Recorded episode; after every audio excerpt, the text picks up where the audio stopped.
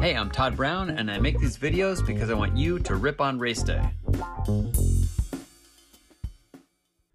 Okay, do you take nature breaks when racing? My friend Kelvin assured me there was no way to win Lotoja without being able to pee off the bike. You know, coasting. He'd shamelessly practice the technique in the most awkward places. Wind, people, didn't matter. But here's what does matter that we take the nature breaks.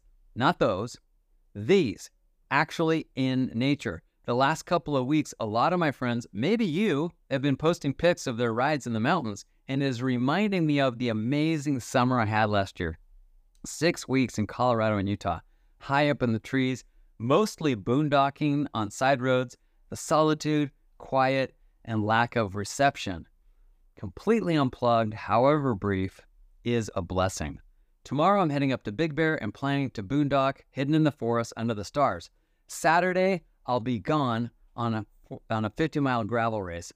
They've changed the course multiple times. My pal Eric has pre-ridden it and assures me a mountain bike will be faster, so I put some 45s on my gravel bike. I wish y'all luck this weekend, and if you have to pee, I wish you even more good luck. Hey everybody, these podcasts and vlogs are new for Pedal Industries, so if you're enjoying them, please like and subscribe and share with your friends. Thanks so much. Keep challenging yourself.